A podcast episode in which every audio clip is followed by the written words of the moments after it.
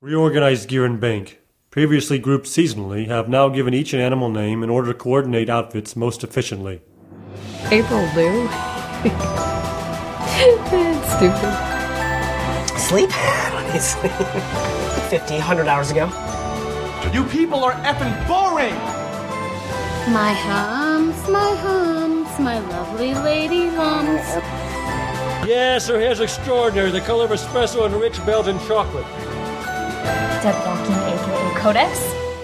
Hey, Guildies! It's time for another companion cast. This time, we're going to be covering episode 8. This was a huge episode, cameo-wise especially. I was fortunate enough to be there while they were shooting the big party scene and had such a great time. I'm actually in quite a few of the shots back of my head or the side or, you know, uh, it was lots and lots of fun. And we got some really good interviews for this episode. We got actually 14 interviews and, uh, it's going to be fairly long. Probably, I'm not done editing it at the moment. So it's probably going to be about an hour and 45 minutes or so. So hopefully you guys are, are enjoying these longer podcasts. I have considered splitting them up into two. But, um, you know, I figure you guys can stop them if they're too long and then continue listening to them at a later date. Anyways, enough of my babbling. Let's get on with the interview. So let's go ahead and take a listen to season five, episode eight. Okay, I'm here with Jeff Lewis, we're going to be discussing episode eight. So the first one is the. It was actually a huge day for the guild to have all these celebrities, and um, the big, big moment for you was sitting down with uh, Erin Gray or Madeline, and actually having a regular conversation, which it seemed that way for a while. Yeah, we uh, we started talking. I'm a huge fan of her show, that Time Rings, growing up, and uh, I sort of, I think in the back of my mind had been a little resentful that she quit so quickly. I was in love with her and her character and the show, and so it started out, you know, mild and fine, a conversation, and then flirtatious, and there was some very yes, very flirtatious. Very, I was very relaxed. Yeah, yeah. My head was actually to my side, the most relaxed Vork you'll ever see Vork. And then it got kind of heated when we talked about why she quit and how it affected me, and then it got even more heated and started. We started to scream at each other, and uh, No, and she walked out. I I started to scream, screaming. and she Yeah. got a headache and left, and I just couldn't. I did, everything just came out. Yeah Yeah. everything just spilled out of me, and I threw up everything I had, and just uh, it was it was pretty fun. Yeah. Now is it hard to act? I mean, because that takes a lot of energy. Yeah. Scream and yell. And you did like what three, four takes of that. Yeah, maybe even more. I'm not Yeah. sure, and it it did a lot of energy. In fact, when we flew, flipped, the camera around to go to her side, I was like I was spent. Yeah. But I still had to, even though you don't see me on camera, I still had to have the same energy so get to get her. her. Yeah. And so that was just like. I didn't do that at first, and Yeah. I was so tired. I was exhausted, and she said, "Can you pick it up?" And so I just pushed it, and it was, yeah, I was soaking wet, sweating. Yeah. It seemed like it would be. Yeah, it was it was tough. Yeah, yeah. Hey Guildies, I'm here with Sean Becker. We're here discussing episode 8. This was a huge, huge episode. This is the most cameos we had in any of our episodes. total, and it's also the longest episode of the season. That's right. And I remember I tweeted earlier uh, with episode three that that was the longest episode at like a little over nine minutes, and this one is. At least Actually- over. You're still editing it. I'm so- still editing it, but it's very close to being done right now as I'm talking. It's 11 minutes 33 seconds. So it'll be over 11 minutes. the still. rough cut was 13, Yeah. but we've cut a lot out, and and I don't see us really cut. I mean, I want to adjust a couple things, Yeah. but I I suppose like much cutting anything down to everything. That, It, it, will be. It should still be in the 11 minute range as we're talking. That's as we're crazy. talking. And if not, then the it, first that, this was a episode lie. to go double digits. Well, this is like two, and it's also like two episodes in one. Yeah. So it's like we're getting a bonus. That is true because I mean we used to have five six minute episodes. I mean, the first episodes of the series double. were three minutes. You know. Oh, I remember that too. Yeah, I mean, uh, a television episode is 22 minutes. so this is half of the so television episode. yeah, kind of. That's crazy. There's a lot going on. It's fun. Yeah. All right, well, let's start at the beginning. Let's go ahead and talk about uh, Clara Zaboo and Kevin Sorbo. Yes. Um. Well, first of all, let me say I love the bit with Clara dropping her food because this is like the fourth time she does it. Yes, and in that was every all- episode. Yeah, and that was a little bit that I'd added. Um, And the So reason why, the, only reason running- I'm, the only reason why I'm pointing it out is because Felicia gets a lot of credit for this, but once in a while I get these small little victories. It's a running gag. Yeah, It's well, so it's it, this is my version of Vork hitting the garbage cans. Oh, I know? gotcha. Yeah, so I was like, every time we see Claire, she just drop all the snacks, like because she's so like People love it though. Well, the thing is, is she's holding like uh the equivalent of like two hundred dollars Yeah. worth of snacks. Wait, but it's only happened once though so far, right? This is, I thought this was the third time. What was the other two? Because I know there's the part There's where one she, where she's well, she grabs the snacks initially, but she never really drops. And this is in episode two when she notices the bar. She Yes. walks over, grabs it, walks over. She doesn't. Um, she. I, I can't talk about it because it's a spoiler. But later on, there's one more mini bar moment. But uh, it's not that big of a deal. Uh, and, I may cut it. But um, we have her fi- finding it, and then when she, and then in episode uh, four, or no, I'm sorry, it's uh, five when they're back at the the whole kiss scene. Yeah, she drops she him drops then, him then. and that's the first time. And then now in this episode, so there's only two times she actually does it. oh maybe I just felt like it, she's always maybe she always has food in her hands. Well, we always, I mean, we, we, the, the running gag of the mini bar goes on, Yeah. but as far as like dropping an entire armful, I think it's just these two, these two, two times. Still hilarious.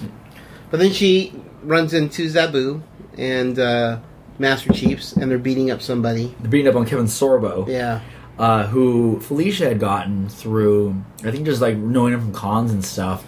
And he was, it's so funny. Like, first of all, he was great, but I want to say the one thing that he added to that, that after um, the Master Chiefs release him, what he says from then on, that is all ad libbed. That was not scripted. Crazy. What, was there a script? yeah, yeah, yeah. There was. It was Kevin Sorbo in the script, and he gets released, and he goes. uh Zaboo says, "Master Chief's release him." He gets released, and he turns to Zaboo and, like you know, with like a finger in his face, Yeah. goes, "If I only had my loincloth," and then he walks away. That is it. Wow. So he added. I mean, the whole thing about him talking about like his trusty sidekick. I mean, and the thing is, is in this version, um, if I do take anything out, I may add some stuff back in. But he has one line, and if it's not, I'm going to say it now because Yeah. it may not be. It probably won't be in the episode. But he goes um, in the episode right now. It says, and Michael Hurst, who played my trusty sidekick uh, Iolaus.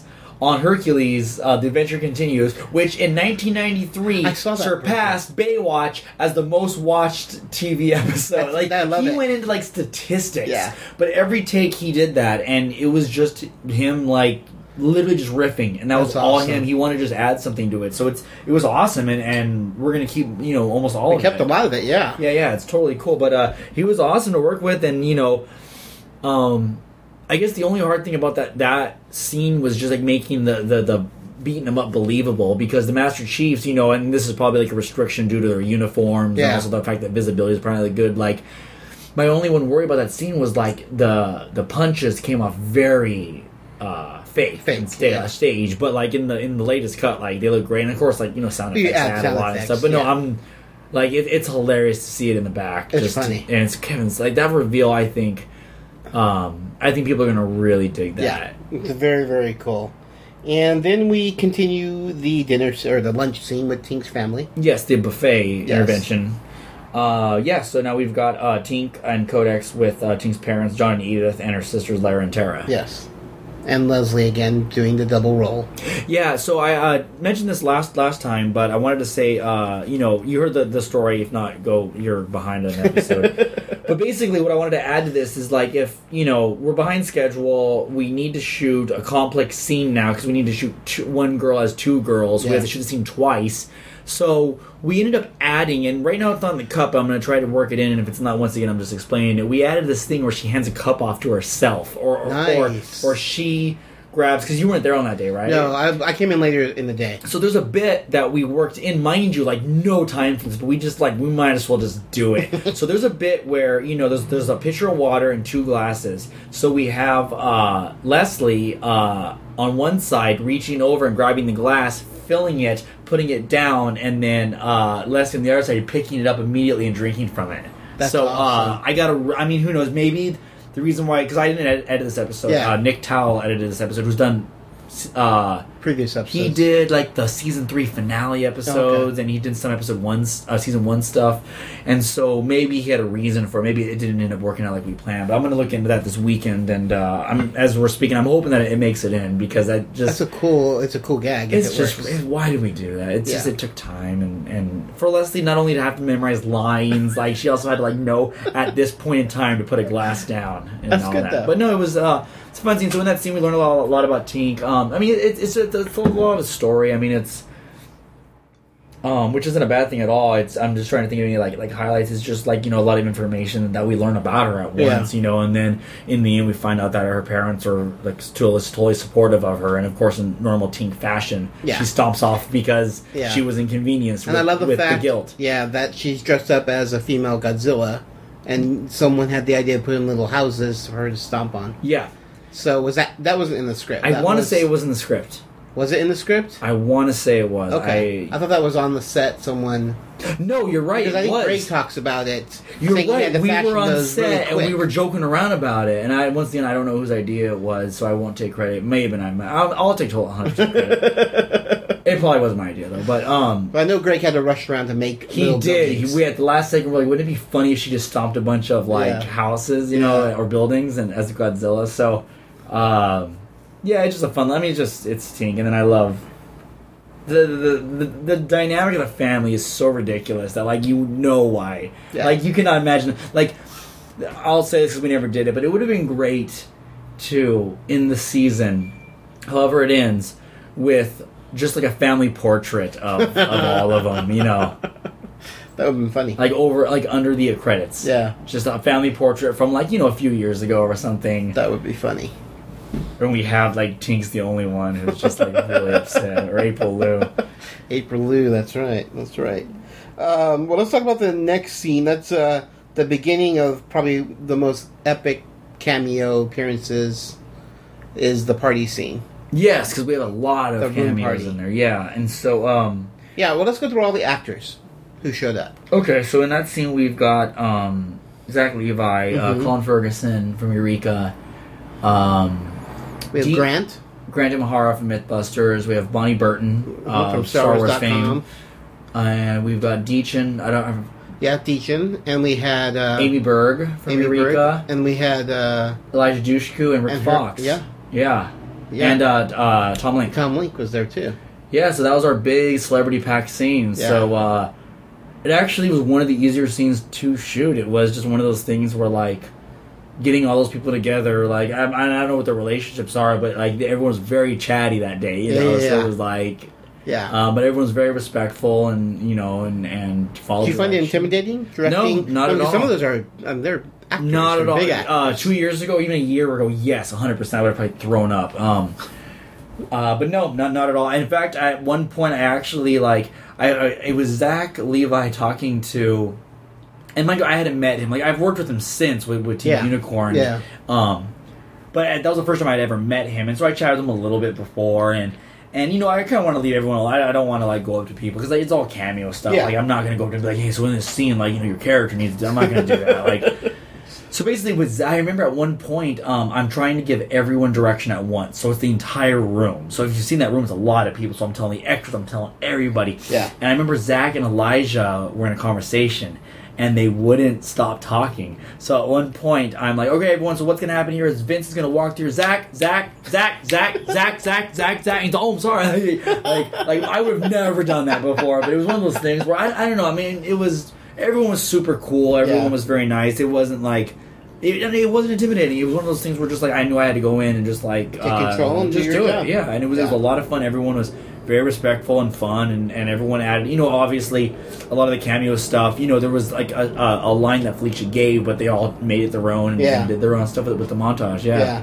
It was a lot of fun. Yeah. because I'm an extra in that scene, Yes, you are. mini scene. In all, Yeah. I'm in various locations. In fact, you had noticed a little uh, blooper there. Well, it actually uh, wasn't a blooper, but I noticed that yeah, my friend Chris, who's an extra also, is sitting next to Bladezz on the couch. But also, when you do the the reverse shot of Madeline, he is, I guess, the butt right behind her, standing there because I'm right next to him. That's really funny. Yeah, So it just happened, and you won't know that. It's just a pair of Levi's. Well, everyone's knowing now. Well, yeah, but if just I just know it because I was there physically with them. Seasons now fail. So I think it's funny that that you know we were short. We only have a three extras, four extras. Yeah, we had almost as many celebrities as extras. Yeah, I mean it was mostly crew. No, everyone was great. I mean, like you know, we wanted to like you know, it was a, definitely a favor from them. So we just like literally it was like an assembly line, and you'll notice Yeah. that in in the montage, it's like there's not a lot of variety in there. We just literally just shot them as fast as we could to get them out. You Yeah, know? yeah, yeah. It was a fun. That was a fun day.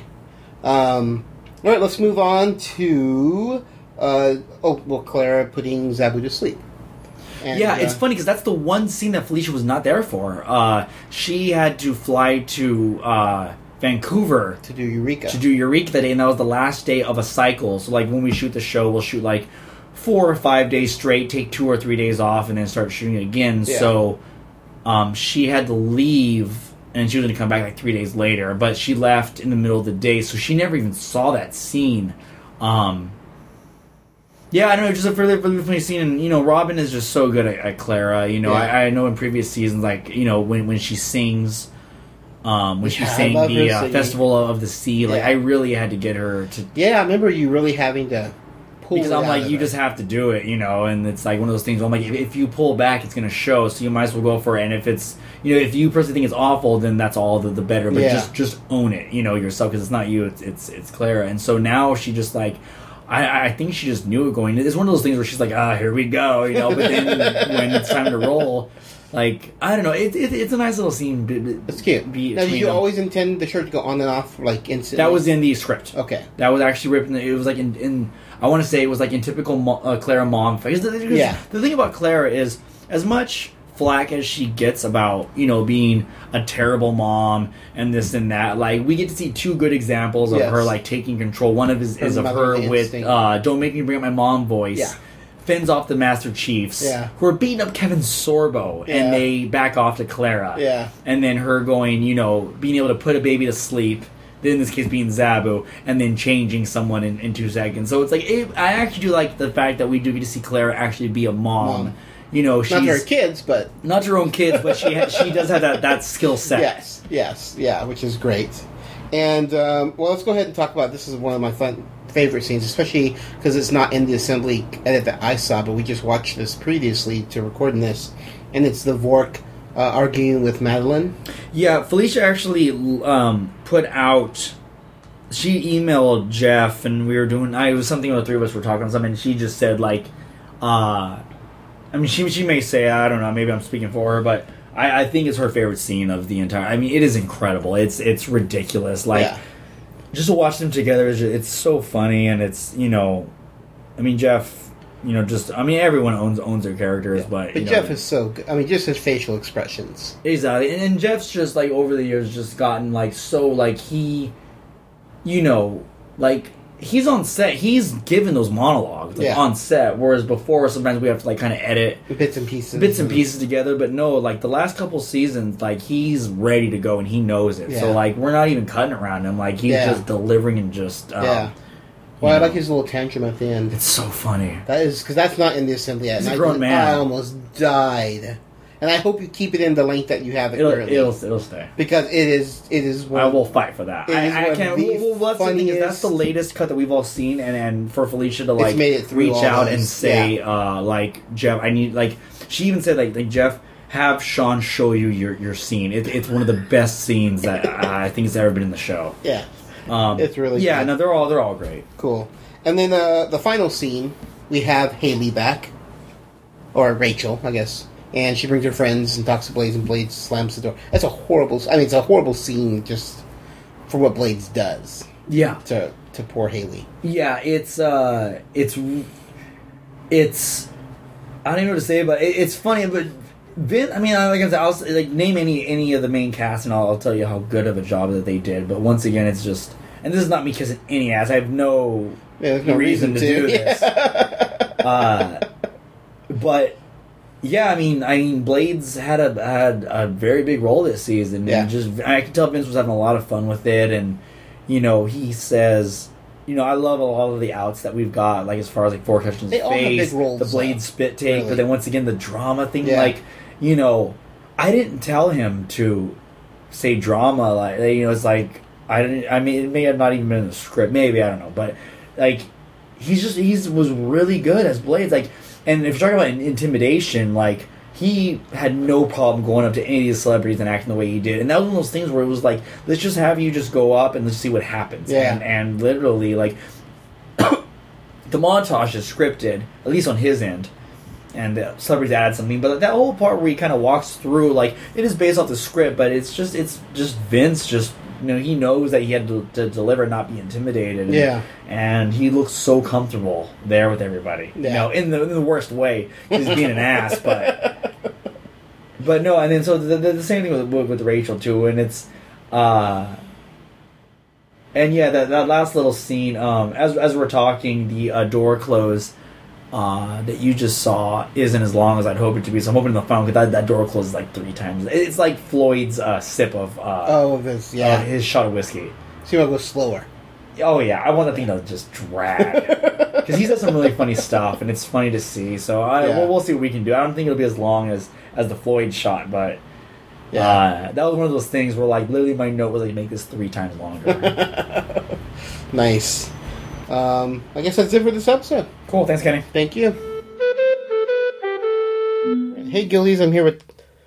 Cl- Oh, I said Clara. Oh, I gotta. I do that every time. I know. God, Nice, it was with nice. you. You make me That's- nervous. Well, oh. Between the no, last name and your character name, and man, okay. Hey, Guildies, I'm here with Robin, and we're going to be discussing episode eight. Okay. This is when uh, Zaboo is beating up Kevin Sorbo, Oh, and okay. you come to his rescue. Right. That was um, actually a lot of fun to do. Um, uh, I just basically had to run into the kitchen with like a whole bunch of food, and then I broke it up. And I think that's it. That's a good setup for what is to come. The relationship between Clara and Zaboo. Yeah. Like, towards the end of the. Yeah, during the because we were just going to talk about that episode also. Yeah. Let's, let's talk about Kevin really quick. Did you meet him? Was he a nice yeah. guy? Oh, he's he's really. I mean, the dude's Hercules. Like, Yeah. You gotta you gotta love him. He was a lot of fun. He was a lot of fun to work with. I mean, it was just that short scene. Yeah, but, yeah. Um, he was uh, in it to win it. You know, Nice. well, he wanted to make it funny. Which Yeah, yeah. I think it's really awesome. Which is always nice. yeah, yeah. yeah, definitely. Cool. So now let's go ahead and talk about that scene later on with Clara taking care of Zaboo and putting him to bed. Oh my gosh, that was hilarious. Well, first of all, that was like the last shot um, of the day, and we kind of had to be out of the hotel, you know, by a certain time. Yeah. So um, everyone was kind of rushing, but working with Sandeep is just a delight. Yeah. Because the dude is hilarious and just really, really funny, and he knows how to make things, how to make uh, the dialogue hilarious. Yeah. You know, so it's it's always fun to Yeah. riff off of him and you Yeah. know, now I'm fun. trying to think. Is this the first time you've had a one-on-one with him? Uh yeah.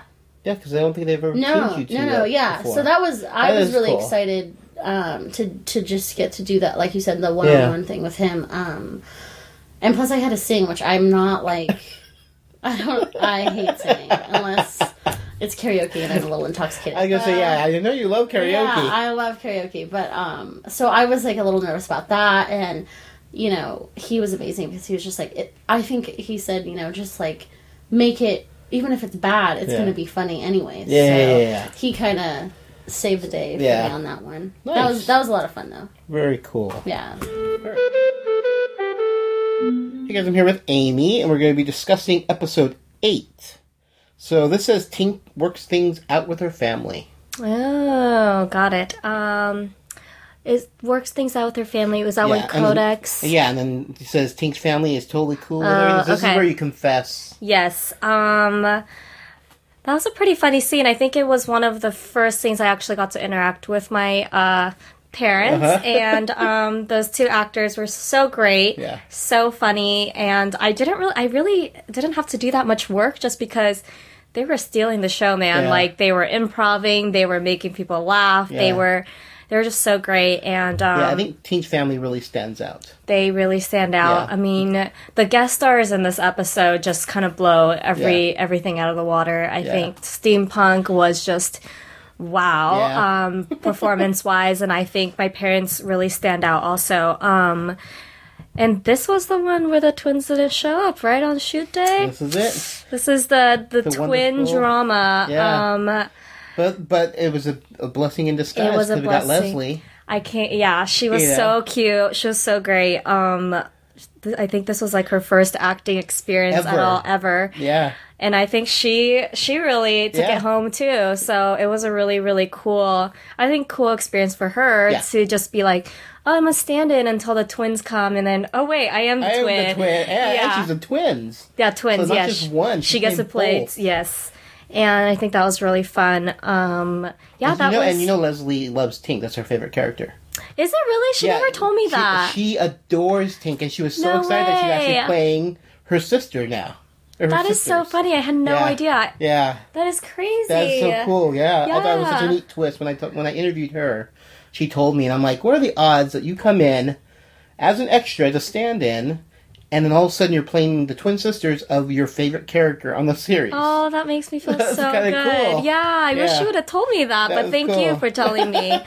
That's awesome. Yeah, I think she did an amazing job. She just looks the part too. She's perfect for the part. I think she did a great job. She just had that spunky Yeah. personality that was so different from Tink, Yeah. and it created a really great contrast that I think um, Felicia intended Yeah. for it to be anyway. So I think I think it worked out really well. I think it turned out. Yeah, it turned Yeah. out so good.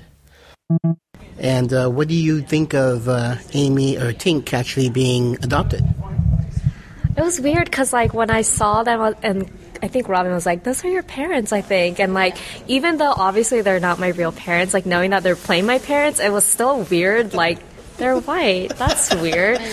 But um, They cast that perfectly. they did. Like, it was those so parents funny. are like perfect, and I think I think Tink de- being adopted like fits her so well. It's just like everything that she wrote about Tink's background that I never knew about. Like, it just it's perfect. It makes sense. It's it makes so much sense. Yeah. Hey guys, I'm here with Greg Aronowitz once again, and we're here discussing episode 8. Let's go ahead and talk about Kevin Sorbo Cool. and Zaboo having his Hercules. Master Chiefs. Hercules. Hercules. Um, I wasn't there for that, so how'd that uh. Yeah, that was early in the morning. Um, it was in the. It wasn't actually in the kitchen. It was kind of like in the kitchen supply of. We're back in Valencia, Yeah, my favorite place. and and it's that hotel, and um, was that scene, that location was specifically picked because of the the doors. It had like the restaurant, the swinging doors with the the you know portholes in it.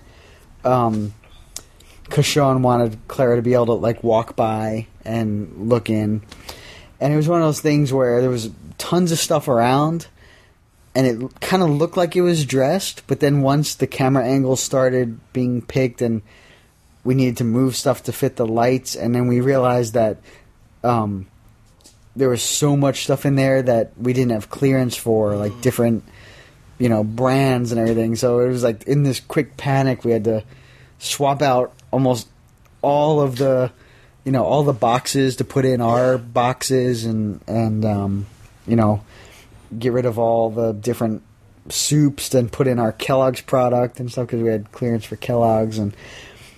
So it started out like, oh, this is super easy, and then it was like, ah, and then we had to like, you know, and um, it was a great scene to watch though. Kevin Sorbo was like such a sport, and he's like such a physical actor. So the whole thing Yeah. about him getting beat up, like he really added this extra element because he, you know, helped the the uh, Master Chiefs in terms of like, you know, how much they could get away with in terms of like really hitting him and really, Yeah, yeah. you know, so. That, that was pretty cool. And then, of course, you know, one of my favorite things to do on the shoot was I was in charge of all of Clara's snacks. And it was just this thing that, you know, Sean, there was a few things that were reoccurring jokes that Sean just thought were the funniest. And one was garbage cans.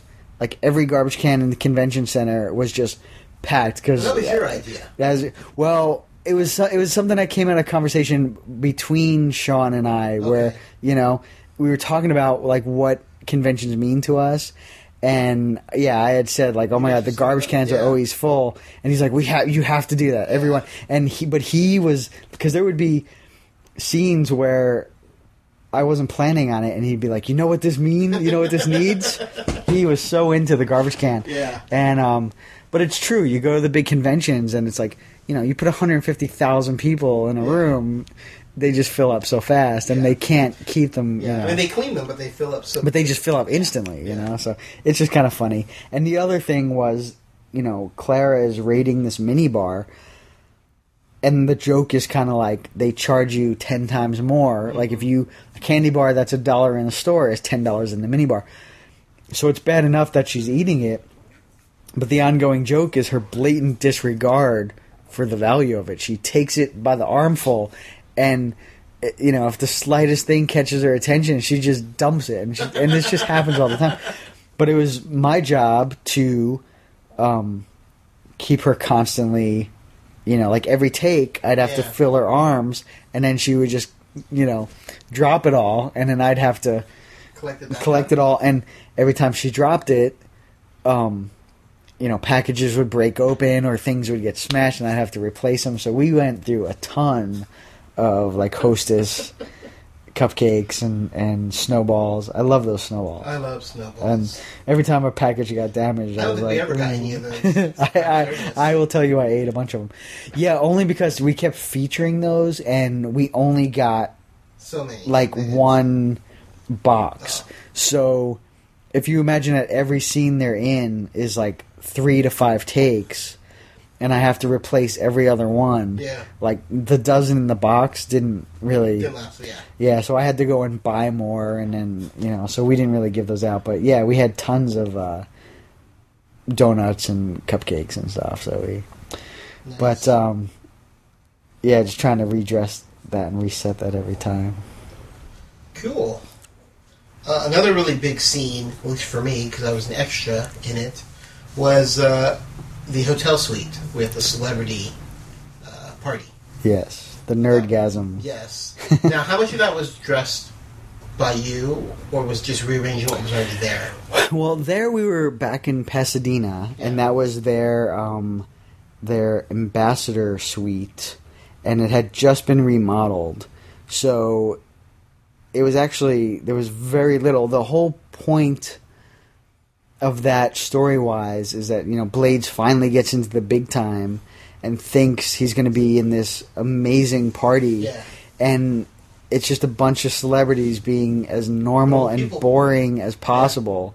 Like they weren't even normal; they were just lame. You know, it was like they were talking about cleaning pools and you know what I mean. And um, and Talking about their everyday lives. yeah. But even in pushed to the way that even normal people wouldn't be so mundane, you know? And we wanted to like push that visually too by having it be pretty you know, pretty barren. So we actually kind of stripped some stuff out of the hotel.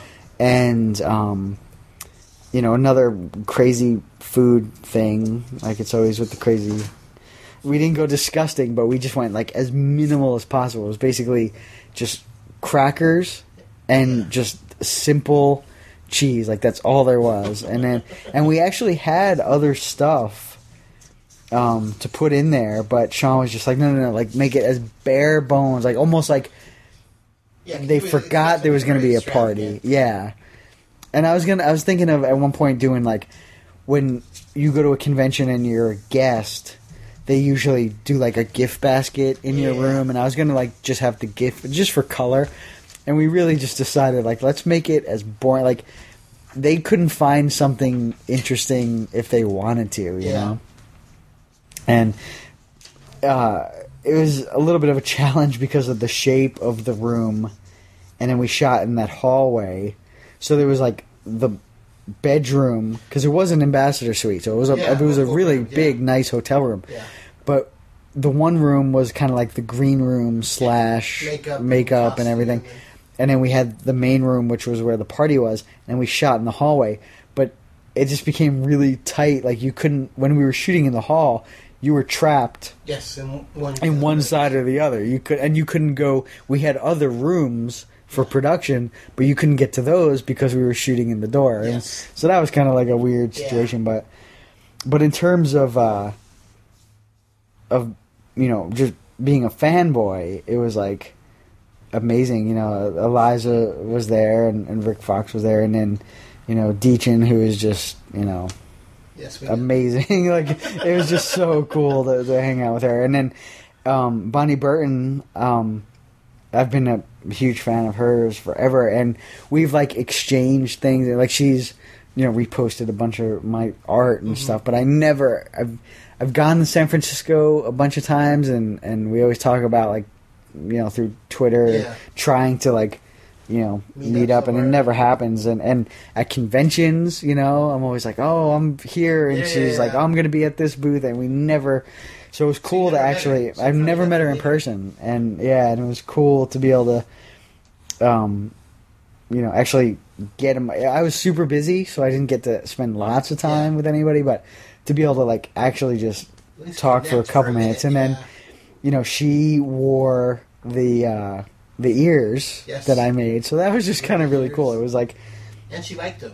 Yeah, and she liked them, and Yeah. you know, and so that was cool. Yeah, and then uh, Zachary Levi was there. yeah, and Zach was like Colin totally Ferguson was awesome. there. Grant Mhm. was there from MythBusters. Um, Yeah, Grant and I talked a bunch about R two D twos, building R two D twos, and nice. It's a better conversation than what we had with him. That was an extra there, and he was talking about bull penises. uh huh. So that was our conversation.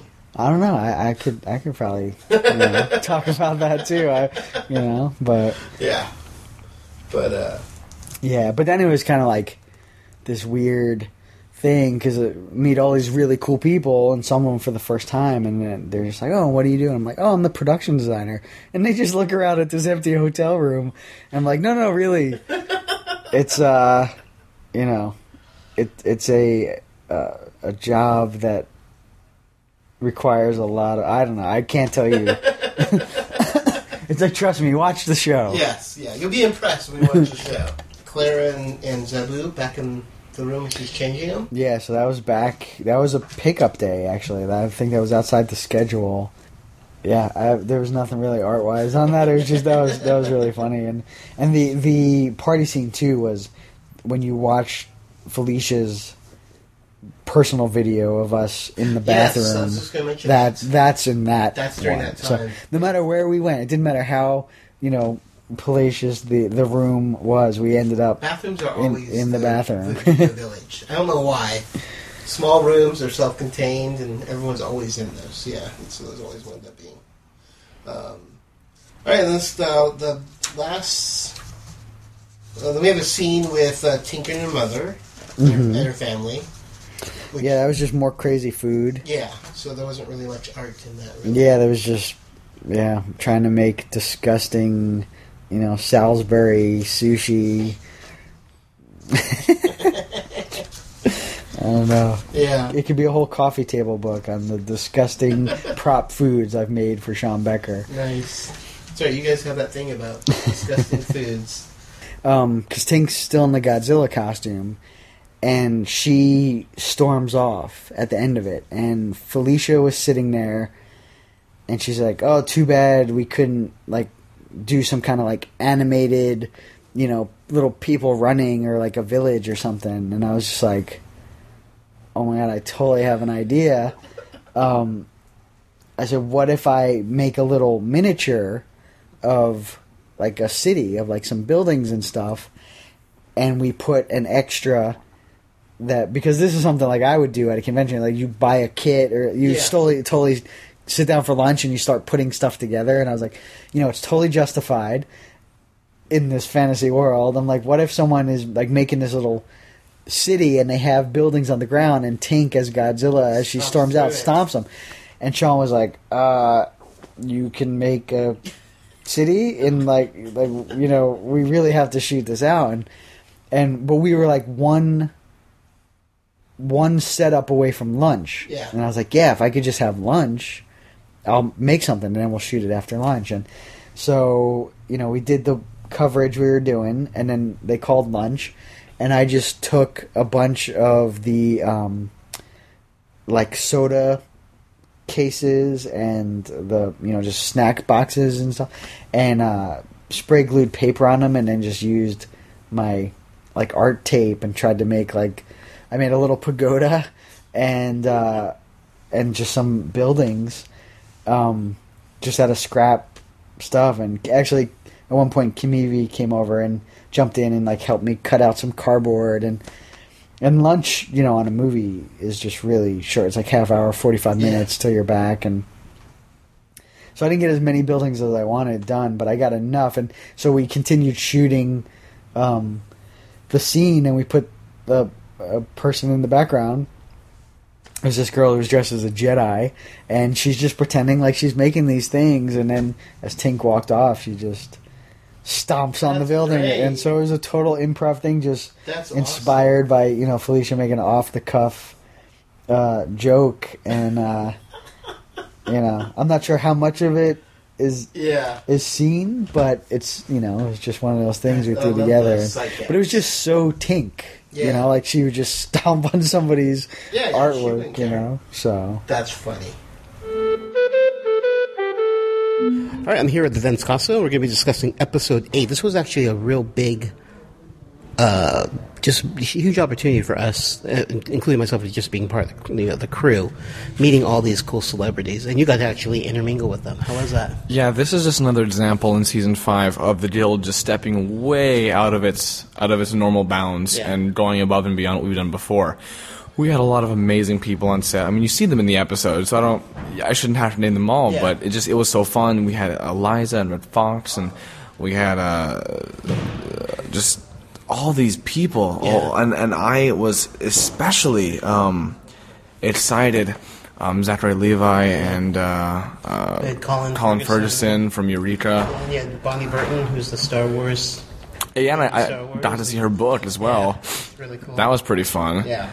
And um, what was fun is that this was like, I I think I got like a little bit of personal pride thing here because it was like this is this is for my scene. Yeah. Like this whole all the celebs are part of Bladezz' story arc. Yep, you're the reason why we got all these. Yeah, and I had a lot of fun just just being able to ad lib and play off of them because you'll see like the whole scene is constructed like a series of vignettes. It's Yeah. like all these little clips of me with each celeb becoming more and more disillusioned, and all of them are just cranking out this improv and running back and forth and ad libbing. Then you have the big group scene where I'm trying to work my way great, through yeah. them.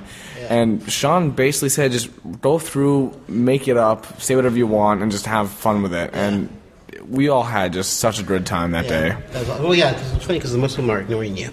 Yeah, and it's just It was- Bladezz. The big scene was ignored. Bladezz just being pathetic like usual. That was great. Let's talk about specific scenes. Let's go ahead and talk about you um, interrupting Madeline and Vork on the couch when you plop down, and you're so disgruntled now. Yeah, this is you know post my disillusionment, and I'm all upset, and then Vork gets to have his big scene with Madeline where it's everything's going great, and then eventually it just blows up, and it's this this whole catastrophe. But I like it because you're like, I'm out of here. And Yeah, it's like oh whatever, I'm getting out of here. I have one line in that shot. I'm out, and I walk off. it's a great, it's a great line. Yeah. Um, and then the, the other scene that was crucial for this one was you blowing off Rachel and her friends. That was another scene that we just we got to have a lot of fun with when Sean and my and myself and Felicia just sort of um, got together and said, "Okay, let's do this and let's do that and let's do this," and we just got to mix in a lot of funny little touches uh, to the to the scene, like the door closing without me even moving and sort of slowly sliding shut. We thought that was pretty fun, and he wanted to throw something in. We, we never got this, but he, he had a he had a ridiculous idea. Sean did that um, when I'm turned and talking to the the people as Madeline comes by and I turn around to the door that at the end of the scene I should turn back and it's just been a wall the whole time. Just, I'm like, wow, that's wow, that'd be really that's that's over the top pathetic. Bladezz talking to a curtain. Okay. It would have been funny if you guys would have shot it. Yeah, we, That's we, an option. it would have been great. Yeah, but uh, great. All right, cool. Uh, thanks for chatting with me. Faux cheesy. Hey guys, I have a very special guest with me today. I have uh, Zachary Levi from Chuck. Uh, as you saw in this episode, he is one of the extras. Well, I don't know if he's an extra. He's a featured celebrity. uh, welcome, welcome to the podcast. Thank you very much. It's nice to be here. Can you? Uh, are you a fan of the guild? Uh, as a matter of fact, I am. I've known Felicia for a little while. Um, we did a convention together um, back in Birmingham Um, and it was when I first found even found out about the guild, and she was kind of telling me about what she was doing with it. And um, I mean, the biggest thing for me, like I, I don't watch much television at all. I, I haven't seen that many uh, episodes of, of, of even the Guild. But to me, I what I feel like Felicia's done is blazed an incredible trail for everyone as far as new media and uh, and content is concerned. Um, it's something that I'm incredibly passionate about, and I want to definitely throw my hat in the ring and start doing myself. Um, and I love that she's you know gotten to do that with Xbox Live. I think it's a perfect. Uh, I mean, you know, there's 40 million people out there just dying for content, and if you can make content that really caters to them and that demographic, um, it's just um, it's it's a really amazing thing that she's accomplished. That this whole group has accomplished. So yeah. Great. And now, uh, how did you get involved with today's shoot? Uh, Felicia just emailed me and said, "Hey, you want to come have some fun?" I said, "Sure, why not?" Nice. No second thoughts. It was just instantly you're going to do it. Well, you know, look, I it, Hollywood's a really interesting place. Uh, it's a really amazing place, um, but very interesting, and there are a lot, there are a lot of very interesting people. Um, so along the way, when you meet really cool, grounded, like-minded people, uh, and I consider Felicia to be one of uh, uh, someone like that for me, who is a nerd, self-proclaimed, and um, and very kind of into you know where the future of entertainment is going and blazing a trail for yourself, like I was saying before, and um, and just kind of combining technology and entertainment in that regard. You know, this isn't something that you watch over the airwaves, and and maybe by by the way, that's because of default, because she you know she. In fact, I've talked to her about it. She was like, "Yeah, I would have loved to have done it on NBC or CBS or whatever, but nobody bought or, or nobody was biting." So I, I said, "You know what? I'm just going to go make this myself, and and we'll see what happens." And uh, so to see the fan response, to see it's a very symbiotic relationship, and I think I think every show should be that way. We've experienced that on Chuck, um, in you know obviously the network world, um, but I to to me this is even more intimate. This is even more. Um, symbiotic where it's literally you know we they make a show and the fan pays for it and they make a show and the fan pays for it and um, I think every show should be that way. I wish Chuck was like that. It would, if if that was the case, we wouldn't be having to be saved every year because the network would be making plenty of money on the show, you know. But because of the because of the formula that network television works on right now uh, with advertising money, it, it, some might call it that, yeah. You know, I mean, uh, and, and look, and I, I might even call it that myself sometimes. It is it is what it is, and um, you know, I I'm I, I certainly don't want to slam my employers, but uh, it, you know, they've they've kept me employed for for four uh, wonderful seasons now, and and maybe a fifth. We'll find out in, in literally a week. A week from today, we'll we'll have news if we're you know flying to New York or not. But um, it is a de- it is definitely a process that I think is uh, changing um, even more rapidly now. And uh, you know, as Hulu and Netflix and all these other options kind of come up, where you're just streaming online anyway, um, I think everything's going to go to some either subscription uh, or pay as you go, like the like the Guild, and which I'm by the way, I'm a fan of pay as you go. I, I, it's, it's like why not? It's all a card. It's like you know what? I want that show. I don't want that show. I want that show. You know, um, and it, it puts the power in the people's hands, and and I think that's what it should be all about. You are the reason why the fan, uh, the viewer is the only reason why we have a job to begin with. So why not allow them to say, you know what? I want this show to stay on the air, so I'm going to buy that show. And I don't really care about that show, so I'm not going to buy that show. You know, that would be far more indicative of, I, I think, a successful show uh, or not. But you know, we'll we'll get there. I think the next five years are going to be incredibly telling. Yeah, awesome. Uh, what future stuff do you have that you want to share with fans? This will be coming out after the episode, so it'll probably be in like August. sometime. Oh wow! Okay, so um, so no, no, no. Um, well, the nerd uh, the Nerd Machine is a site that I started um, about gosh eight months ago now or something. Uh, we launched it right around last year's Comic Con, um, uh, 2000 Comic Con 2010. And um, and just launched with our one T-shirt and uh, an idea and a vision, and you know, um, at this point we've got I think about fifteen thousand members and um, and you know a bunch of shirts and apparel and but the vision for the site overall is to is to do you know ultimately even you know what Felicia's doing now is I want to make my own content but I want to make you know I want to make real real content. I, I don't I don't want to just make you know, kind of fun, entertaining webisodes. Although I'll do that for promotional purposes or fun purposes or just kind of, you know, getting out there.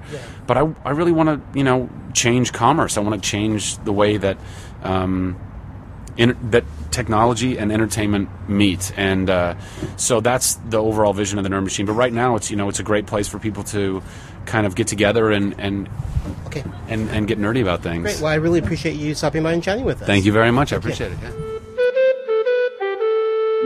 Hey guys, I'm here with Sandeep, and we're here discussing episode eight. Let's first start off with you and another celebrity. It's like you you've been teaming up with tons of celebrities here. We have Kevin Sorbo. Uh, Kevin, dude, that was so cool, man. Kevin was a, you know, all these guys. If anybody's gonna come and do a web series after being a celebrity, Yeah. and not get paid very much, you they're already gonna probably be cool dudes, Yeah, yeah, yeah. or ladies. Yeah. I mean, because. Yeah, they're just they're not getting paid much. They're They're they're, not fun. getting their trailers. Yeah. They're not like none of the none of the anything, amenities not- that they yeah, Yeah. they're not really promoting anything. Yeah. Um, they're just there just because they want to have fun and you know they they li- they like the concept or whatever. Um, so Kevin was like you know not just another one of those guys. I was like yeah I'm here to I'm you know I'm gonna get my ass kicked by some Master Chiefs and be bossed around by this little Indian dude sucking down a pixie pix, pixie stick. Uh, so it was cool. It was like. Um, it was pretty neat because he was because he was getting his ass kicked, uh, and he know you know he's done Hercules for Yeah. like whatever ten years, and so you know, and then Crawl and all these things where he's done a lot of stunt work. So he was like he'd already know he he knew how to deal d- deal with stunt, stunt work, and the Master Chief uh, uh, guys Yeah. didn't really quite know. Yeah. Um, so uh, they, you know he was like schooling them like all right hit me here so that you know your, your punch goes between my face and the camera and da, da, da. and and then you just see like Kevin Sorbo start like taking the hits and he's really like those guys are like maybe barely moving but it's all based on like Kevin's reactions Yeah. to the hits Yeah. uh, which he's so good at and I immediately like flash back to you know like 11 year old Sandeep watching Hercules, Hercules, yeah. and it was just like because he, was taking it exactly the same way you know and that really kind of like Sam Raimi, you know, Yeah. half camp, half adventure, half adventure style. Like I just, it just like sucks me back in time. That's awesome. Um, and yeah, you know, he was, he was again, you know, like Neil, just a really nice guy. Um, Yeah, no, I talked to Sean. He said he improvised. he improvised like a ton. Tons. Well, he And a lot of it made it to the actual cut. I've right the cut. yeah it was cool because he did this whole bit where he wanted to just go off on like boy if he had if he if he was back in his uh, in his element you know if he if he was back as Hercules basically yeah. then he would he would have kicked my ass Yeah. but because he didn't have like the leather gauntlets and the and the you know the leather thong thing that he would wear and yeah he didn't have you know Iolaus, his sidekick, that you know, all because of all these reasons, like that's Yeah. why he couldn't fight me, you know, which was funny.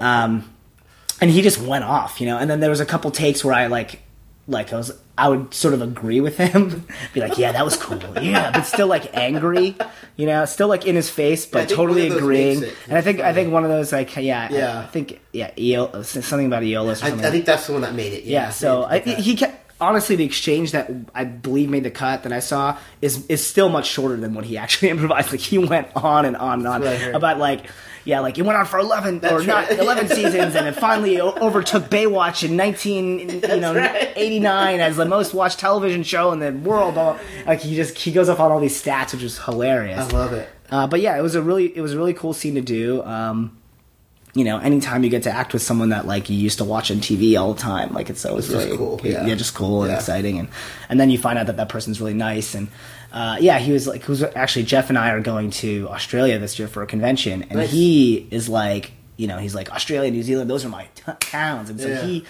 He was talking like so. We kind of like talked a lot about that, and he was like, he might go to that convention, and you know, Cool. He's like, when we go, we got to go out, man. And I'm like, yeah, I will definitely go drinking with Kevin with Kevin Sorbo. Yeah, Yeah. that that'll happen. uh, if that's at all possible, I will. I will. We will make that happen. Nice, nice. Now there's another scene, a really quick scene with you and Robin, who plays Clara, mm-hmm. and she's putting you to bed like a mommy. Yeah, no, I love this scene. This I is I just want to know how did you keep your how did you keep a straight face with her singing her songs? it was. Uh, it was not easy. I Um, bust up laughing every time I watch that scene. yeah, it was not easy. Uh, Robin's really. Robin has a real fear of singing, though. Yes, I know. Uh, but Robin has actually a halfway decent voice. Yes, Uh, and even when she's too, but she has to drink a little when she she's got a little yeah, um but she yeah she is a, a like actually not a bad voice and if she just kind of like lets it go, she can get really good. Yeah. Um, but she's like, yeah, not not a fan of singing in public. Uh, so we had to like re- we re- rehearsed it a lot and play with a lot together Mhm. before we shot. So that helped in not laughing on Yeah. set. Um, what didn't Yeah, help was everybody else seeing it for the first time and, and then starting to laugh. Um, so I, I'm sure, pretty sure there's some takes where we where we where we crack. Not, I don't remember if, if we cracked or not. That's sort of like at the end of the day, but Yeah. Was it um, always the same song? Yeah, we always did the same song. Well, because she does two songs to you. we, we did two songs. We, it was also the same two songs because we wanted to like sing it together. The Yeah. second one, and I, and I think that like because she's not super comfortable singing in public, she's not gonna like just ri- like that's not a place she's gonna really improvise. Yeah. uh, like she really wanted to get that down, and, Yeah. and so and, and the songs were so fun, like so fun. We came up with the uh, we came up with uh, some pieces of those. I don't remember uh, who came up with the actual songs. I think Felicia had written. I don't know one of the songs. Uh-huh. Maybe I can't. But the boom shakalaka boom shakalaka boom was the part that they sing together. That's something that her and I just kind of came up with Yeah. together. Yeah. And then uh, you know we sort of pitched it to Sean, and Sean loved it, and then like Felicia loved it. Yeah. So um, that was really you know that was really fun because Robin and I really haven't had many scenes just together. In fact, I don't think we've had really many scenes just together. Yeah, I this don't think season. it's just been to um, so any t- anytime we get we get to team up with. You know, like I, I still haven't done like a scene with Amy yet. You know, Yeah. I'm, or I'm looking forward to that. You know, I've done some scene, you know, with some scenes with Vince, and you know, usually with Jeff though. Yeah. Je- Jeff, me, and Vince. Um, so it's always cool when you get to go one on one with someone else, and you get to really bring out, you know, oh, how these two characters really interact. Yeah. know? So like Clara being the mom, and you know, and, and Zaboo being in the state he's in. Um, that was really fun. You know, like we did the whole the whole shirt thing. the whole shirt thing. That was another. That was a Becker. Anytime there's like a visual gag yeah. where that's like That's that you're I like hear. that's a really funny visual gag. It's usually Sean Becker bringing That's that to what the hear. table, Yeah. um, or maybe some version of but Becker and Darnell. Darnell's also really additive as a, a director of photography, and I think he gets sort of unsung. Um, Yeah. So I'm pretty sure that was a Becker one though, and. Uh, I'm glad it really worked out. I looked at the cut and it made me laugh. You know, it was uh, it was you know something that you know we did in pieces. We'd sort of we tried to do it as fast as possible. It, you know, while we were doing it, Yeah. it, was, it would never be as fast as you know. You obviously can cut it. Yeah. Um, but there were a few times that like like you know the sleeve went over my head or whatever, um, and so that was. Then we were kind of on a time crunch, so we didn't want to really nail that. Yeah. Um, but uh, yeah, it was like I, ju- I love the idea of us like lullabying. "Ro- Whoop, there it is you know, together as I like Yeah. fall asleep. I mean, it was a really sweet scene, and and uh, yeah, I, lo- I love scene, yeah. I love Robin as a person, and so whenever we get to like act together like that, it's a real that's a real joy. Awesome. Well, thanks for joining me. Yeah. Hey guys, I'm here with the one and only Bonnie Burton. You may know her from uh, the Star Wars fame. Um, she's uh, crafty. She's on Forcecast all the time. They talk about her all over the place. So she she's well known in the in the geek in the geekdom. Uh, welcome and thank you for joining me. Thank you. It's it's an honor for sure. And uh, so you're here on set. You're a celebrity, and you're. Yeah, well, you're at the you're at the celebrity party. Um, how did you get involved with this? Um, so Felicia and I have been friends for a while, and we kind of started stalking each other on Twitter and uh, in different realms because we're always at the same conventions together. We all know a lot of the same people. I'm a huge fan of the Guild, obviously, and uh, so when she said that it was, she needed some extras, uh, I was I, I said I was going to be in LA for a birthday party, and I'd love to be part of it. But the odd thing was, is I became an extra without realizing it first because uh, I just came out with my Star Wars craft book, and Felicia is a big fan of it, and so she incorporated a Star Wars craft into a guild plot, and uh, had this sign made that said, uh, I think it was called Star Wars macrame with Bonnie Burton, because I do. a- I- yeah, I do a lot of craft tutorials at different at different comic cons and different cons, and so. Uh, but I was home in San Francisco when this was being shot uh, here, and so I would get these tweets from people saying, "So you're here? You're doing macrame?" This is the Long Beach Convention Center, and I was like, "Wait, what?" And then I thought. If I gotten so famous at this point in the geeky circles that people are impersonating me, that's awesome. So then I got a little nervous, but then when I realized this can't be right, and it Felicia's got to be behind it somehow. And so uh, I found out that was what's happening, and she's like, "Well, if you want to be in the guild for real, just come up." And I was like, "All right." So that's how it happened. Awesome, awesome. And um, obviously, you're a fan. Of the guild. You've been a fan for a long time. Yeah, since the very beginning. Um, Felicia's one of my heroes in the fact that when people say no to her, not only does she ignore them, she proves them wrong by 100% or more. And uh, I've just been a fan of her, just her attitude. And I think being a geek girl myself, it's nice to have icons in geek girldom that says, you know, it can't just be guys. We can make our own stuff. Yeah, I, I try to represent because I want other girls to know that it's cool to be a geek and they should be proud of it and they should be creating their own thing. So if there's not, like, especially with actors, if there's not something out there that they can be in or they're told they can't be in, they should just make it up themselves. And that's what Felicia did. And she made this awesome web series that's inspiring other girls to make their own web series. So she's a hero of mine for sure. Awesome. And how's the experience been so far? It's been really fun. I'm not an actor, I'm a writer. So it's weird to be on the other end of the spectrum for sure. Uh, it is fun. I've done improv before, so I've kind of viewed as that. Luckily, I don't even have a line. I just have to glare, which is, I glare really well. I give good glare. So, and I'm wearing the Yoda ears, the, the crochet macrame type Yoda ears, which I didn't craft. I wish I did, could take credit for that. But I'm, I'm starting to think like maybe I should start wearing that when the episode comes out. I may have to make some just so people recognize me. Yeah, it'd be awesome. Well, I really appreciate you stopping by and chatting with me. Of course, I appreciate it. Thank you. Hey guys, I'm here with Leslie Crystal. Okay, this scene is actually when uh, Tink's family finds Tink in a cafeteria and uh, ambush ambushes her and Codex because Codex is there also. Yes, and this was actually the first scene that I did after. Is after scene this is the one I was a standing in? Yeah, for. yeah. Yes, and um, after pretty much planning every shot around the twins because they weren't there, Yeah. um, I had to go back and do Tara and Lara Yeah. for this, and oh my gosh.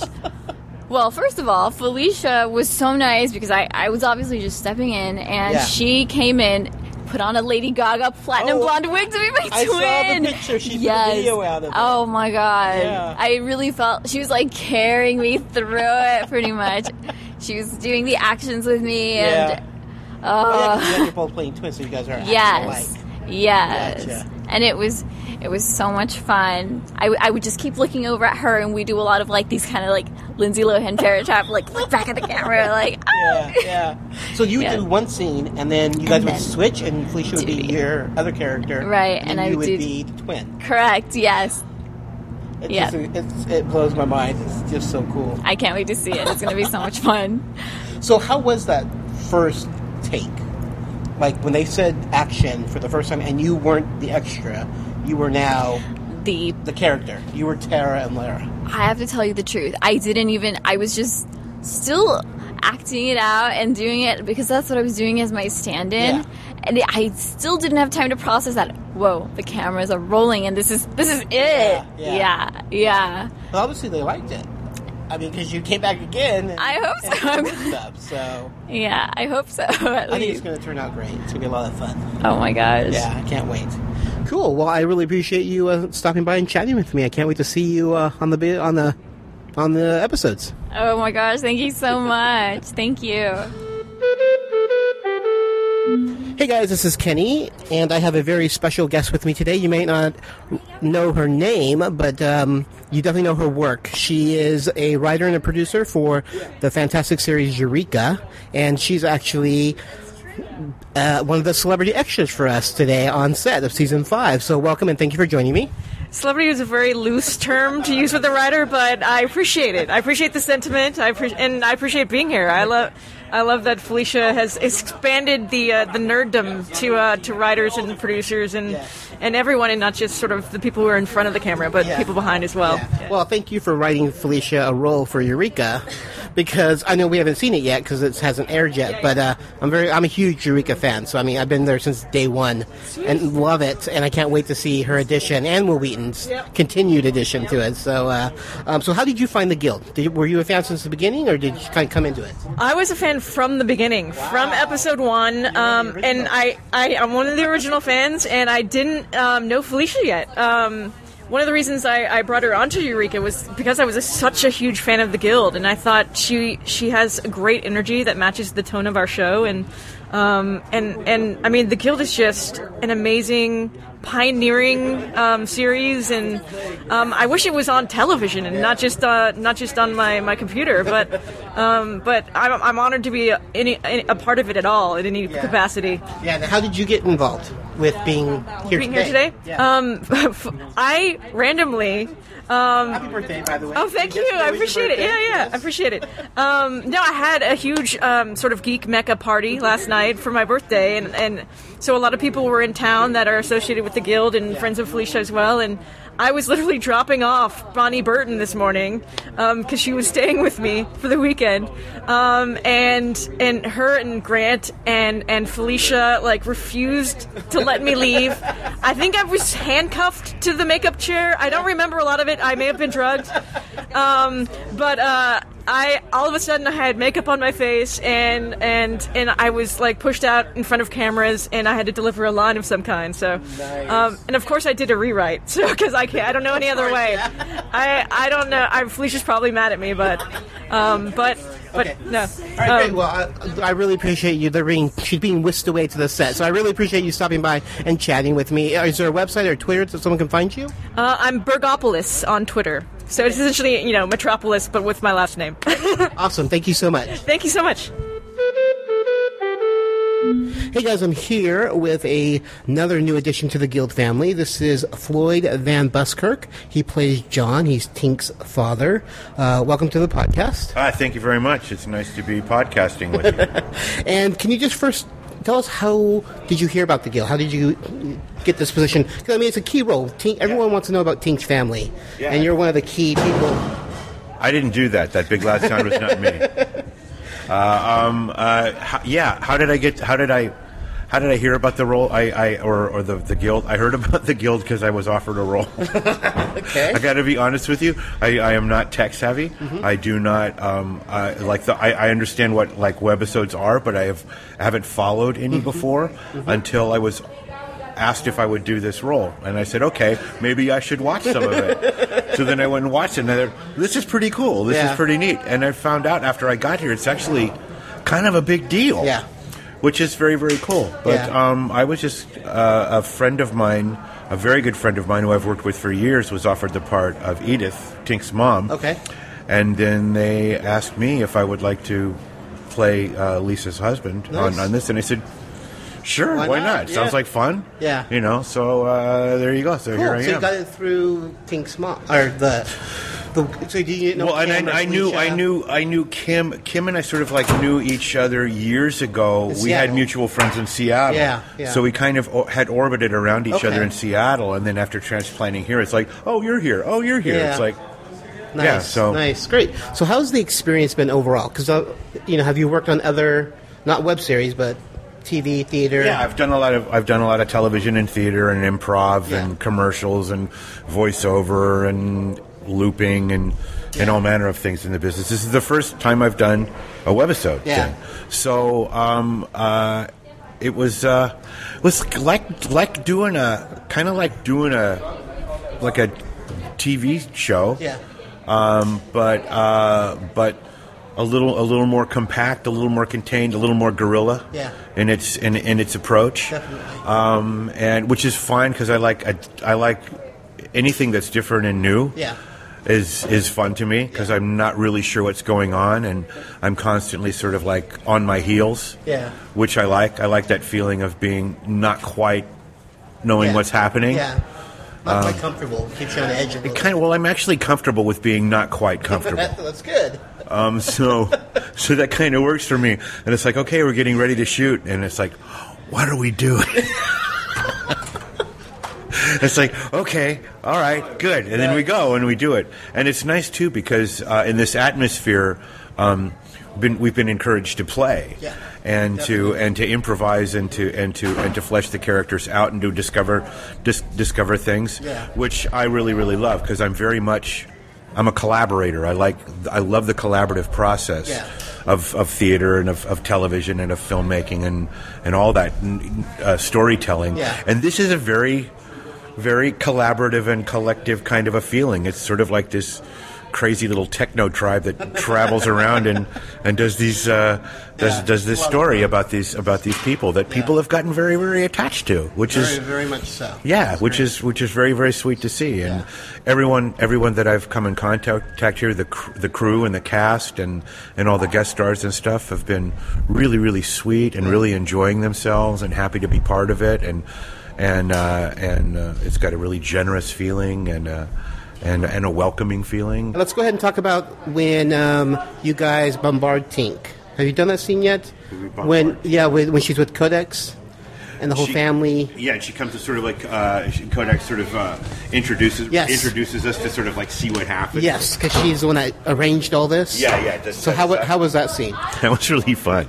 That was that was that was really fun. And then we and then we all like uh, sat down to like uh, to like a meal after that, where we had the um, the the, uh, the the ramen noodles with ham.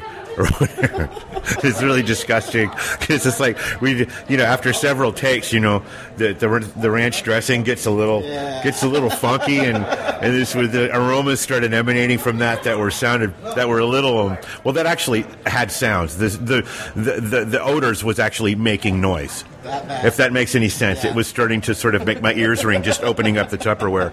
So, and and we started to fi- after a while we started to find things find the moments, um, uh, and it, it just got to be more, more and more fun and more silly. And also, the the twins, um, Tara and Lara, didn't show up. Yeah.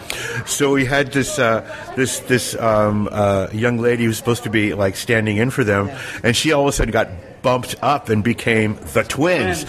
So then they were like doing all this like, the, and it was great to watch the, the camera guys going, okay, or it was, they, got so excited. excited, They yeah. got excited. It's like, okay, we get to do like camera stunts. This is going to be great. It'll be like Bewitched and, and, and, and the Patty Duke show. So it's like they're setting up these camera things and we're trying to like relearn the, the blocking so that we don't so that we don't spoil the effect of, of seeing the the, the, the Yeah. twins. And she was bouncing forth, and and um, Felicia, yeah, was reading was reading the twins as well, but going back and forth. So she was like bouncing back and forth um, between the two characters, so that the. Uh, um, so that the Tara Lara character could, uh, and I can't remember her name now. Is it Leslie? I'm sorry, I'm really horrible with names. I just Um, her name. So. Oh, good, good. Um, I'm surprised I can remember my own name in the morning. But it was really, really great because we kept you know like, doing the scenes to get to get the twins in, Yeah. and it was really, really fun to watch to watch Leslie kind of like going from like the stand-in to like all of a sudden like saving the Yeah, day yeah. and sort of like filling in, and she did a great job. That's She did such a good job. She's not uh, no aspirations to be an actress. Yeah. She was an extra. She's a cosplayer. Yeah, That yeah, was it. yeah. And she came in and she did it, and she like and she saved it. She did a great job. We were all so proud of her, and it was really nice because everybody on the on the set was all really pulling for her and and just sending her lots of love and good vibes. And she she did it. She did it. She yeah. she stepped up and she did it a really good. So it was a really nice feeling. Uh, on the set, Yeah. it was, because it was like one of those things. Is uh oh, It could have been detrimental. yeah, it's like one of those things that would, yeah, it could have been like, oh no, this is terrible, but really it was like an opportunity for for someone to have an extraordinary experience and for all us to be able to share in Yes. that and to be able to help her through it, and it felt really, really good. Nice, nice. I hope I get to come back and do more. You never know. There could be a season six, and Tink's family will always be around. That's I, I yes, I hope so. well, I really appreciate you stopping by and chatting with, with It was my me. pleasure. It was my pleasure. Hey guys, I'm here today with uh, a new addition to our guild family. This is Lisa Fredrickson. Got that right? And she's playing Edith. She is Tink's mother. So, uh, welcome to the podcast. Well, thank you very much. It's so fun to be here. And it does feel like a family. I really enjoyed that feeling and, and realizing, like, with everybody, all the background performers and everybody are really part of a family. And it's so nice to be a part of it. Yeah, it's really neat. So, why don't you tell me how you did you hear about, about the position? Are you friends with someone? Did they just call you up and ask you to do it? Um, yeah, I'm an improv actress in Los Angeles, and um, my friend Kim Evey, who's one of the producers on the show, she called me out of the blue and she was like, "We have this role, and I think you'd be perfect for it. You're not exactly what they were thinking they wanted because they were thinking of like some big, large." I think she said they were thinking of some big, large horse of a woman or something that was like, and she was like, "But I think you'd be able to do it, and I think you're the one that I would love." So, so I still had to come in and audition, but um, I got it, which was awesome. I hope so. I don't know. We tried a few different kinds of characters, like at the audition, and Yeah, like what made you go with this route? This, you know, over the kind of you kind of you guys are kind of not not not um, what's the word I'm trying to think of? Um, you're not oblivious to the world, to her reaction. You guys just go with it. It's like, oh, that's just Tink. That's how she is. Yeah, you know. still love her. Like so, again, it's like there's still love. Of course, it's not. It's not You go over anything. Yeah. So much, so many things that are Asian. Well, and I think, yeah, I think a little bit of how both Floyd, who plays my husband, and I both are, is a little bit of ourselves. I know I'm a little bit of myself plus a lot of my mom. You know what I mean? It just happens to work out because moms are just moms, no matter what. You know, I don't have kids, but if I did, I'd probably be that mom. You know, and most of the clothes I wore. Um, are my own clothes that they all laugh at and go, look at those mom clothes. I'm like, yeah, they're mine. Those are my clothes. Nice, nice. And you know, it's like the whole um, idea of the Mega Gameramicon and Comic Con and like all that whole world of people. Um, I for the last six years I've been involved in a im- uh, musical uh, version of the Lord of the Rings where I'm Gimli the dwarf. And so for the last five years I've been playing Gimli. Yes, Oh, I wanted to see that so bad. it's I fan- missed it It's so much fun. it- Well, we're, we we might be doing it in New York in the fall in um, the spring. We were supposed to be doing it in the fall anyway. But that's where I first ran into like Comic Con type family feeling. You know, just like that that delightful feeling of like we all come together and we're in we're for good. You know, it's not it's not like you know creepy Hollywood stuff. It's like it's for good and for love and for brotherhood. Yeah. Yes. Familiar core thing that you know. Yeah, and I felt that right away when we came in and I saw Mega Gameramicon and everybody was so nice. I was like, oh, this is just like one of those experiences. Yeah. Yeah. Great. So let's talk about uh, the scene where Codex uh, tricks Tink into meeting you guys and confessing that she is not uh, pre med anymore. Oh, right. That's our big scene where we had the whole twin action. I know you've been talking about that so much. Well, that was so exciting. Because, of course, when you're sitting at a table, and we sat at a table and we shot that from a million different directions. So we got to, our stand ins were our best friends because we were waiting for the real twins to show up, as I'm sure you've heard in a million different versions. so we're making friends with our stand-ins, and of course we're all making jokes like, "Now watch, you got, you're going to be," and then out of the blue it was like, "Oh my God, you've been called up to the big leagues," you know. And so, uh, and she's done such a great job, and that's when I totally fell in love with Felicia because Felicia was man so on top of that and helping Leslie out and just like right there for, her, and Leslie did such a great job, and it was so fun and exciting that whole part. Um, and uh, let's see, I'm trying to think of what else. That was a long day. What else happened in that day? That's when. Uh, oh, and then there was a time when later on in the day when we were shooting that scene where, um, because Amy had to go, who plays Tink, she had to go and do her final f- at college so that she could graduate. So she had to disappear. So there was a stand-in for her. Felicia had a stand-in, and then Felicia was being one of the twins for the other twin to work off of because that's how great Felicia is. And and it was like we just had to kind of pretend everybody was somebody else. Yeah, it was upside down and backwards. Skills really. Yes, my improvisation skills really took off there. Yeah. Nice, nice. Yeah. Well, I really appreciate you stopping by and chatting with us. Thank you for having me. Hey, Guildies, I'm here with Felicia Day. We're discussing episode eight.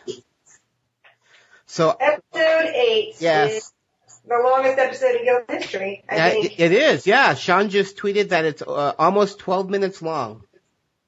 Yeah, which is crazy, but it's worth every second because we couldn't cut more out. I mean, it was impossible. Yeah. I was never, you know, I never intended to make an episode that long, but it just happens to be so action packed. It's kind of like, I guess it's kind of the peak of the whole season. So there Mhm. was nothing to be done. There's just absolutely nothing to be done except have the world's longest guild episode, which, you know, as long as it's funny, it's not a problem, right? Oh, fans are going to love it. Yeah, they're, they they always said they wanted longer episodes, so now you're giving it to them.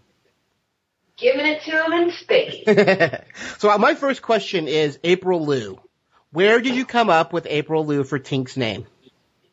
Um, wow. So, yeah, I had always thought of April as her name for some reason when I was writing her comic. Uh, that was kind of always my intention. Mhm. And then when I was trying to give her family a little bit of character, I kind of thought, hey, maybe if they're kind of like southern a little bit, that might be even more embarrassing for a girl like her. Mm-hmm. So, um, that's where I got her middle name.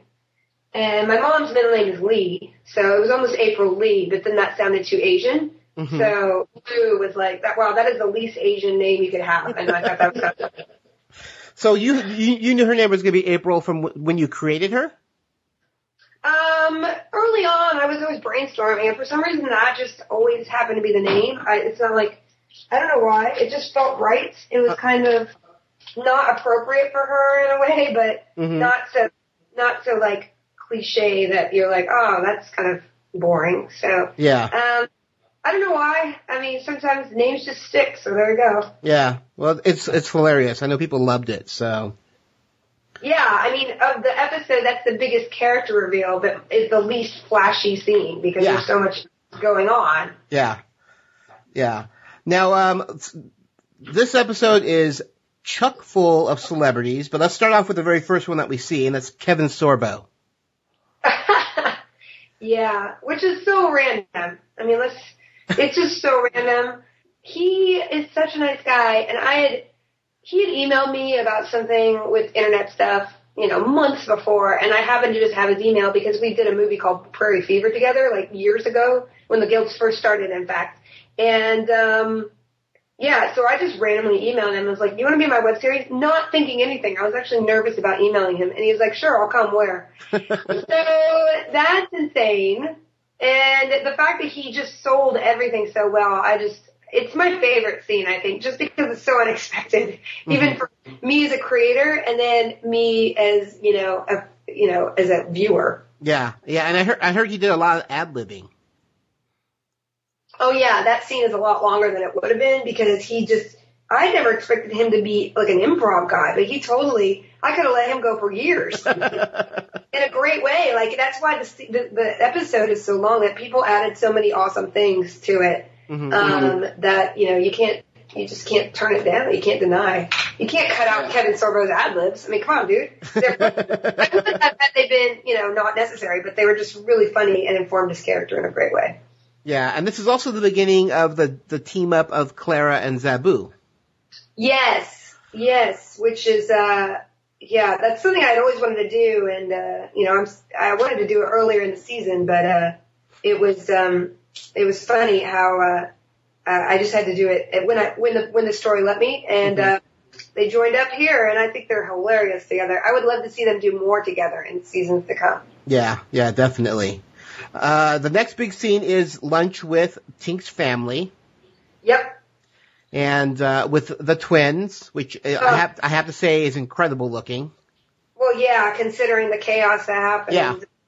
We're going to do a big uh, DVD extra on this, but that is actually one actress who was an extra who showed up for free as a fan of the show and became uh, a major character. Yeah. So it was a crazy, crazy uh, situation where we just had to make it work in a Tim Gunn sort of Project Runway way. And uh, wow, it did turn out really well. She rose to the occasion. Like she's never been an actress before, and uh, you know to be able to do all the technical aspects of being in split screen Mm-hmm. and then never being on the set before. Like, I mean, crazy, just crazy, insane, awesome times. But, uh, yeah, everything looks really good. They lit it really well. And Sean and Chris, our DP, just really, they were like, okay, we'll make it work. And they made it work.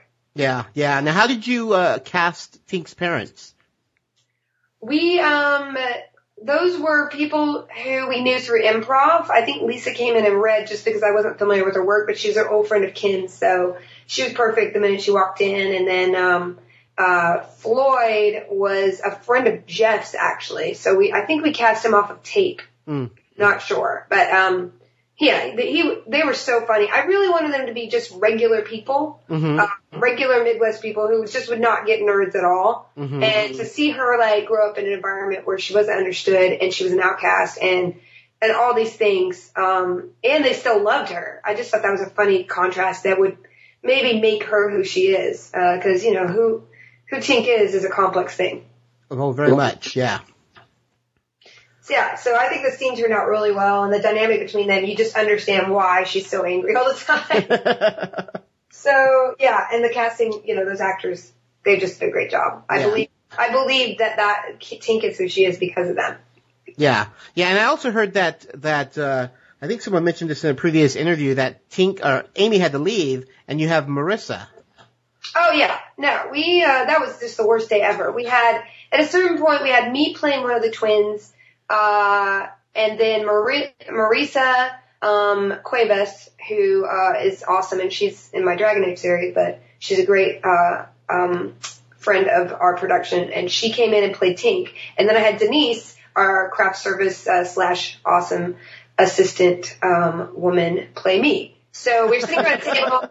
Almost no one's playing their own role, and it was just like the most surreal evening I've ever seen in my life. But we had to make it work because we didn't have money to actually come back and shoot it, reshoot it properly. But Yeah. you know, it's it turned out fine. I'm happy with it. I think it turned out great. You would never know that that half those people aren't really those people in the back shots. Magic of movie making. It's incredible. And there's this one shot that Sean mentioned to me, and I didn't see it, but I just saw a recent cut of it where Yeah. with with the glass. Oh yeah, I actually didn't see him put that in. I, he was he told me he was gonna put it in. and I was like, okay, just put it in. It's it's incredible. Yeah. It's incredible. I mean, it's just it's so seamless of you know Leslie pouring the water into a glass and handing it to herself. I mean, and and you know what? As an actor, a film actor is completely different because there's so many technical things you got to work around. The fact that, uh, I mean, I can't believe that she really did that. Like she's never acted before. Yeah. I don't know. I just, uh, it's just amazing. And I hope she had, I think she had a good time just being promoted from free extra to, Oh, she had the best time. Yes. Yeah. she's a lovely girl. Yeah, yeah, Leslie's great. All right, so let's let's talk about the probably the biggest scene that probably will get talked about the most is the party room, the celebrity party. Yeah. I mean, you know, I don't want people to think, hey, she threw out, and famous people because she knows them. And I was like, it's so appropriate. It's only appropriate because it's part of the con- convention. con, yeah, yeah, And I hope that comes across. And, you know, everybody who showed up was a friend of mine and just showed up because they liked the show. No, you know, no strings attached. Nobody was, uh, like, I can only give you half an hour or whatever. Everybody was so chill. And I was so surprised because, you know, they're used to sets and, you know, being yeah. Really fancy. And like the fact that they came down and were just totally awesome with my cast and gave their time and just were just funny. Yeah. I'm so excited. I mean, like that celebrity montage was only supposed to be like two people because that's who I thought I would get. And I actually had to turn away people. I was like, oh, I'm sorry, you got to me too late. I can't have you cameo because I was like, it's getting ridiculous. Yeah. Yeah. Well, it's great because you gave all of them their moment. Well, that was important to me. I didn't want to just that, to have them be standing there, and I didn't want them just to be like a reactor. Mhm, I wanted mhm. them to do something that was acting. Like they they're not there to just be. They're there uh, like a host. They're there to be Yeah. an actor. So they're a version of themselves um, who happen to be recognizable. But I didn't want to like point out stuff they'd done in the past. You know, I wanted them to be real actors on the set, and I I, I valued them uh, that way. Yeah, and I know Colin like flew out from Vancouver just to do this little thing. Flew in from Vancouver and I was like, what are you doing? I don't have to I have to work on Monday. He's like, whatever. They gave me the day off. he did a lot of improv that we uh, actually ended up cutting, but we're going to put it in the gag reel because he's so funny. People don't appreciate what a comedian he is. He was hilarious. Yes. Yeah, that that was a, that was a fun scene. It was just fun to to see all those guys, and you could tell that they all wanted to be there just for fun. It was just you know. Yeah. Well, I mean, that's awesome. And, and, and it was, you know, a, a tiny room. It was hot. Nobody was working under circumstances they usually work under. And it was all fine. Diva free. I love it. Yeah, it was great. Really good. All right, so let's move on to the Clara Zaboo, uh, where she's putting Zaboo to bed. Yep. I love the scene. Very funny. Uh, And like you mentioned earlier, they just have this chemistry about the, the, the two of them together. I know they're so cute together, and I I would love to see more of them together. Um, it's it's like they both have kind of an innocent uh, optimism to them, and I think that that's what you know. You think you want to put opposites together, which always works as well, but sometimes similar people work together as well too. So, Yeah. and I wasn't even actually there for that. uh the second scene, um, the lullaby scene, uh, I wrote it and I worked out the tune they would sing to. And then I had to go get on a plane to go directly to, um, Vancouver to work on Eureka the next day. And I have, I got horrible food poisoning that night. I had to work at 5 a.m. It was the worst 24 hours of my life, that particular, uh, episode. so, but we don't see any of that on screen. It Yeah. was, uh, they are hilarious. I love it. They're singing. Uh, Clara, uh, Robin singing is just, and I know she's uncomfortable with it, but Yeah. she's so good. She's so funny. Yeah, it was really, really funny. Yeah. So I, uh, I really thought it was clever and funny, and I'm excited. I'm excited for people to see it. Yeah. And then uh, we have the scene. We go back to the dinner or the lunch scene with Tink's family, and Tink finally confesses, Yeah. and um, and her parents accept it. I know, and I I thought that that was kind of a funny twist in that it was, you know, sometimes you're just so dreading something, and then you finally do, and you're like, well, that wasn't so bad. Yeah, yeah, a- anticlimactic. Exactly. I wanted. I thought that could be the only kind of non CW way to resolve it. So Yeah, yeah. Now, did, has that was that the way it was always supposed to play out? Did you always have her parents just accepting it? yeah. Um. Yes, of course. Yeah, I didn't ever. I mean, there's no point in trying to drag it out because we, I didn't have the time. I really, when I when I mapped it out, I'm like, whoa, this needs to resolve pretty quickly. So Yeah. um, I just and plus that that that kind of character wise plays into who they are. Mhm. They're just kind of clueless. They're very accepting, and like it's almost like more frustrating for them to be so nice to her. Yeah, yeah. Cool. And then uh, let's go back to the party scene where we have what probably one of my favorite scenes is the Madeline Vork conversation. Oh my god, that is my favorite Vork moment of all time. I mean, he is so funny. I laughed out loud in my hotel room when I was looking at the cut, and that rarely happens. Usually I'm just saying what's wrong with stuff, but it was so funny, and I got so caught up. And Erin is such a good actress. Like, I feel like they just took their acting level to another, you know, pl- hemisphere. Mhm. and uh yeah, so funny. I mean, so real and like just the chemistry between them is actually real. I mean, I'm just really, it's just awesome. It's so good. And Jeff's face is hilarious, especially when uh, Madeline goes and touches his knee, yeah. and then Vince touches his other knee, and his Yeah. face just drops. I love Yeah. it. I totally forget. Yes, that moment is just, it's the whole scene. That is my favorite part of the whole episode amongst an amazing series of amazingness. Yeah, yeah. And of course, my favorite is Vork freaking out at the end. No, no, that, I mean, that, when it reaches that, when he's like, and, and in one of the cuts they didn't include that. I was like, where is Vork having a connection? Because that was literally the funniest thing I've ever seen on film ever. And, uh, thank goodness, uh, it got put in back of the cut. I'm so glad you did because it's hilarious. And I was telling Sean, I'm like, oh, please keep it this long because it kind of just goes on and on, and it just he's so good. He's so good. It just, oh, it's brilliant. He's so like organically frustrated in every way. Like it's just so good. I'm so happy with it. It turned Yeah. out great. Yeah. And then we have the last scene, which is Bladezz blowing off poor uh, Rachel. Which I think is also a height of Bladezz' like Vince Ca- Caso's acting ability. Mhm. That's, you know, he did a lot of that. He even improved a little bit. I mean, I don't know about the drama. I don't even, I don't remember if I wrote that, but I certainly didn't write it with that in mind. Mm-hmm. He just enjoys being a dick so much in that scene. I, uh, am, and, and Rachel's face is so cute and happy and innocent and Haley's such a good actress. And then the way he slowly like improvs the door closed, that was totally Vince improv. Like he was just so gotta we go, gotta go. I mean, it's just, I, I don't know. I mean, it's definitely a height at which we cannot ever equal. I think this episode again because it's just so many things coming together, and Mhm. uh, I- everybody just brought their A game. Yeah, definitely, definitely. No, it, it is, it is definitely. I mean, I, and I say it with every episode, they get better and better, and there's just, it's just an incredible season so far, and there's still so much more to come. That's true. I mean, there's just a lot of, you know, the first two or three episodes are just more simple because they have to because they're setting up 50,000 things to come. Mhm. So, um, I mean, I'm proud. I love those episodes too, but they're not as complicated because we haven't laid the groundwork. I mean, just physically, you can't lay the groundwork fast enough to have all those layers come in in the first two minutes. That's any form. So I think we do a really good job of like adding as much drama as we can early on at the same time laying long-term story down. It's it's a very challenging format and uh I'm really proud of the way that this season has come together. Yeah, you you've done an incredible job. I mean, it's and and, people have been loving it. I mean, I don't know if you if you have time to get on Twitter and Facebook, but we've there's been nothing but positive feedback about this season.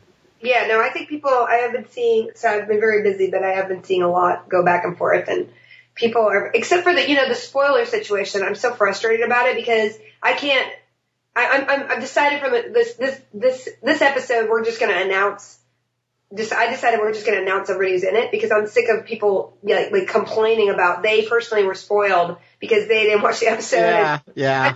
I can't deal with it anymore, you know, and especially we, we do need people to watch the live episode. You know, we, we need to watch we need them to watch on Xbox or MSN in order to get picked up again. Yeah. So um, I'm just gonna on Monday before the episode's out, I'm just gonna say, hey guys, sorry, there've been a lot of spoiler complaints. Here's all who's in the episode.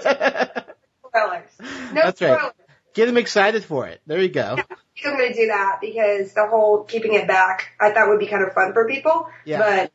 But um, it's turned to be more of a headache than I thought it would be. Yeah, yeah. It's just hard. It's hard to keep all that under wraps. I mean, it's and also we need yeah. It's and then plus you know those the people who are in the show they want acknowledgement. You know they want to be able to enjoy when people watch the show that they were in it and, and Mhm. pe- hear people say, "Hey, you were hilarious in that episode." So Yeah. uh, I'm going to reverse the whole trend. Cool.